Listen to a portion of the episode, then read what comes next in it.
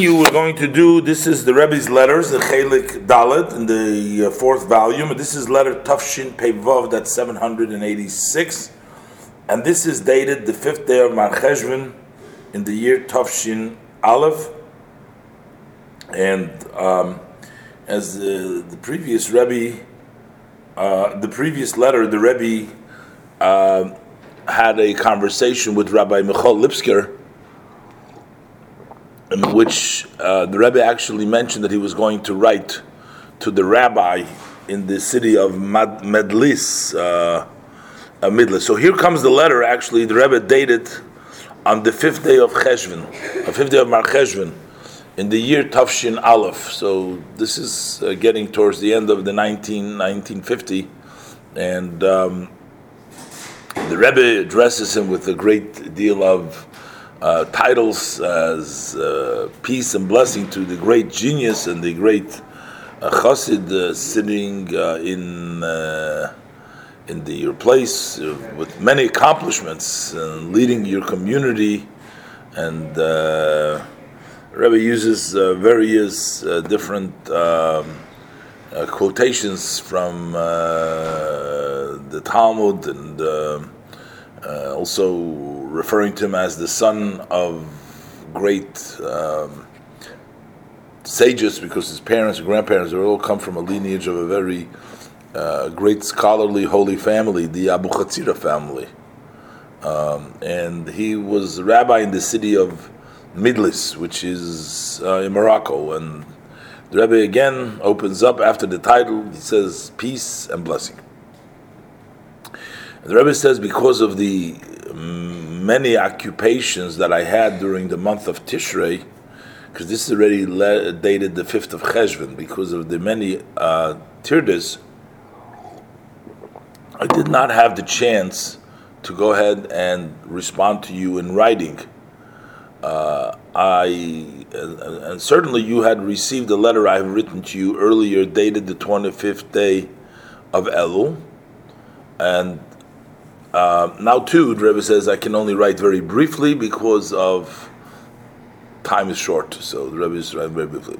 So first of all, the Rebbe says I want to begin by thanking you uh, that I've been. He has written to me, and the Rebbe gives the titles so Rav Agon, Chosid. Uh, uh, um, does activities Michal Lipsker. This was the Rebbe's. Uh, that's the previous letter we read that he has written to me and uh, that you have given him some svarim to give them to me, and the Rebbe says very much, much appreciated. Appreciated. The Rebbe is thanking him for what Rabbi Lipsker has told me uh, that you have given him some svarim to send to me, and the Rebbe is thanking for that.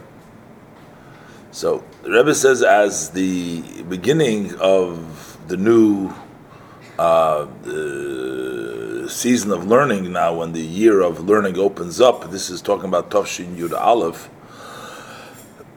so the Rebbe says, I want to quote here um, a, a, an expression, a euphemism of the Alter Rebbe, the author of the Tanya and the Shulchan Aruch, that he said, "Why is a rabbi?"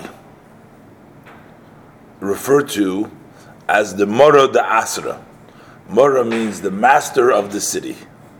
So why is the rabbi called the master of the city, Mora de Asra? Mipnei, and the reason is because from above they've given him the special power, the privilege, and the obligation that he should be the boss, that he should be the authority over the entire place. And the same thing is true also in spiritual matters.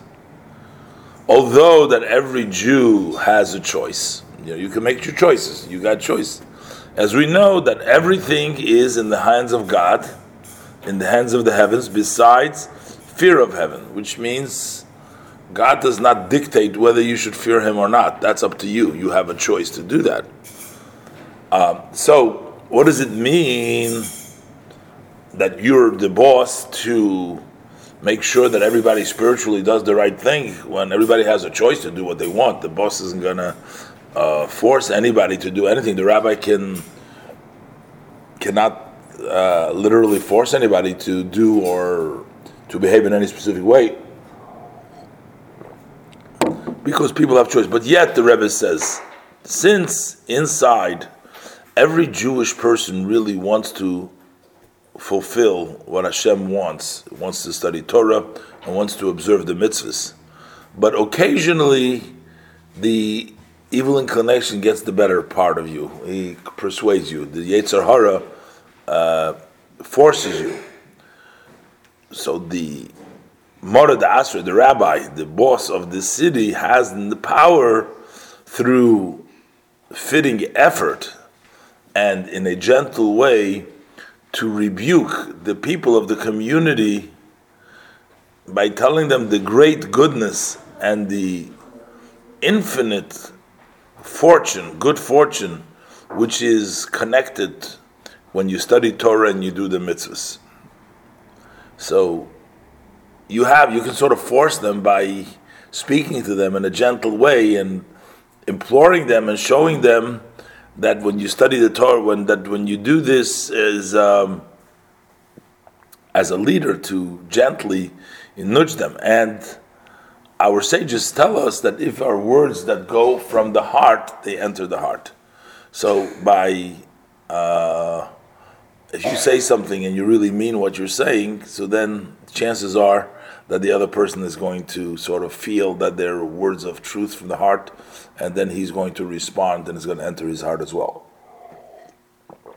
As far as our matter, the same thing is true.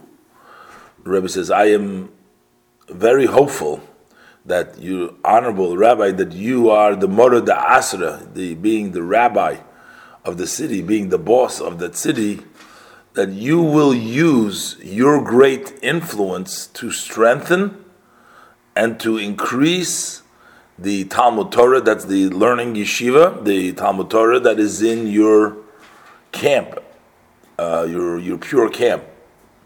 And it's very clear that the people of your community will support you to increase Torah and to make it great.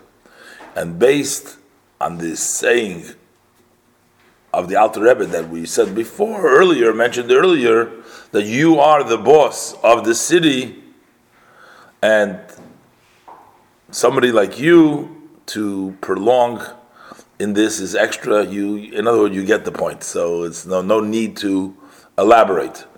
I thank you ahead of time if I will receive good news of everything that is being done about this. And the other flip side of it, Zeluma Zed, the flip side of the coin is our rabbis say that Jerusalem was destroyed only because the children did not study Torah. They, they wasted the time of Taneka Shabbat Rabbim. So, likewise, by increasing the study houses of the children, the Tenechasu Beis Rabban, the young children that go to their school, we will very speedily merit the coming of our righteous Mashiach and for the true and complete redemption. Amen. And may your honorable uh, Torah be able to have peace out of with together with relax and uh, relaxation and a wideness of mind. One who was waiting for uh, hear good news and the Rebbe and the Rebbe's signature. So here you have the rabbi, the Rebbe encouraging other rabbis to do their job, to stay on guard and, and, and, and to see to it that the people in their communities that they are um, increasing the learning, supporting the learning, the, the, the especially the children. The Rebbe, is, uh, the Rebbe um, encouraged here.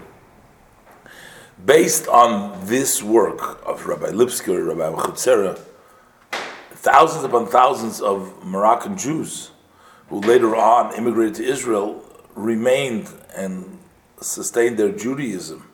We have in our own shul, we have people from Morocco this was all thanks to the work and the efforts that they put in in those days, in the 1950s, to keep these yeshivas, to keep them going. That provided the support for the uh, for the community over there, and then we reap now the benefits and the results from that investment. And the Rebbe at that time was pushing so strongly, and that was the time when uh, it wasn't yet so popular to go out and do these things, but it was necessary, and the Rebbe um, and the Rebbe did this, and we'll see throughout the uh, other letters how the Rebbe uh, keeps on encouraging the people to uh, do uh, what they need to do, and whether it's a rabbi or it's a shaliach or anybody else to go ahead and do what they can for Yiddishkeit, especially teaching uh, young children.